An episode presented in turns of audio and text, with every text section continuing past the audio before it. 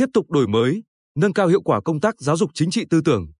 Đó là vấn đề quan trọng đặt ra tại hội nghị tổng kết công tác năm 2022, triển khai nhiệm vụ năm 2023 do Ban Thường vụ Đảng ủy khối các cơ quan tỉnh tổ chức ngày 9 tháng 2.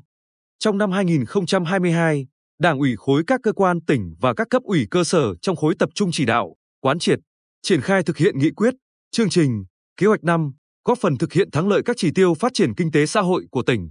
Ông Nguyễn Hữu Lộc, Phó Bí thư Thường trực Đảng ủy khối thông tin, công tác bồi thường, giải phóng mặt bằng và xây dựng hạ tầng các khu, cụm công nghiệp, các tuyến đường trên địa bàn tỉnh tiếp tục được triển khai.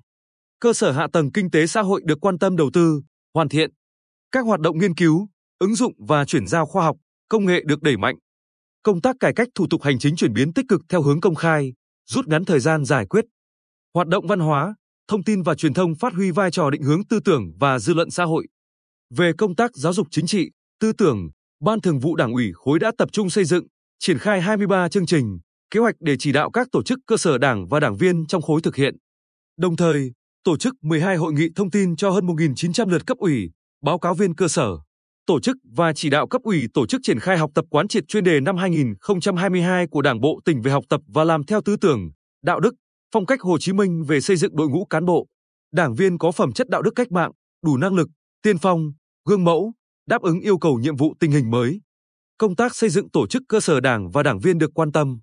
Ban Thường vụ Đảng ủy khối hướng dẫn, chỉ đạo cấp ủy cơ sở lãnh đạo, chỉ đạo 362 chi bộ trực thuộc tổ chức thành công đại hội nhiệm kỳ 2022-2025. Công tác phát triển đảng viên và tạo nguồn kết nạp đảng viên được chú trọng. Trong năm đã phát triển 214 đảng viên mới, đạt 101,9% kế hoạch. Công tác đánh giá, xếp loại tổ chức đảng và đảng viên được Ban Thường vụ Đảng ủy khối và các cấp ủy triển khai chất lượng, thực chất hơn. Trong 72 tổ chức cơ sở đảng được xếp loại, có 68 chi, đảng bộ hoàn thành tốt nhiệm vụ, đạt 94,4%. Dự và phát biểu tại hội nghị, trưởng ban tổ chức tỉnh ủy Nguyễn Giờ đề nghị Đảng bộ khối các cơ quan tỉnh chủ động lãnh đạo, chỉ đạo cụ thể hóa và triển khai các nghị quyết của Đảng bộ tỉnh, Đảng bộ khối, bám sát sự lãnh đạo, chỉ đạo của tỉnh ủy để triển khai thực hiện các chương trình, kế hoạch công tác năm 2023 đảm bảo tiến độ, chất lượng. Công tác phối hợp với các ban, ngành cần chủ động, năng động, hiệu quả hơn.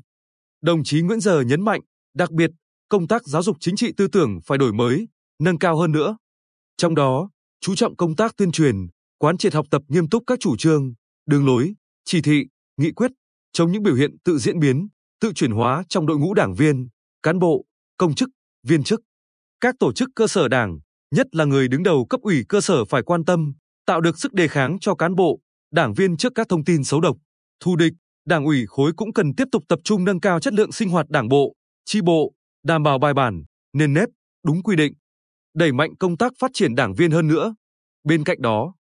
Bí thư Đảng ủy khối Nguyễn Đặng Thị Thu Hòa yêu cầu các cấp ủy tiếp tục triển khai thực hiện có hiệu quả kết luận số 01 ngày 18 tháng 5 năm 2021 của Bộ Chính trị về tiếp tục thực hiện chỉ thị số 05 ngày 15 tháng 5 năm 2016 của Bộ Chính trị khóa 12 về đẩy mạnh học tập và làm theo tư tưởng đạo đức phong cách Hồ Chí Minh gắn với việc thực hiện nghị quyết Trung ương 4 khóa 12. Kết luận số 21 ngày 25 tháng 10 năm 2021 của Ban chấp hành Trung ương Đảng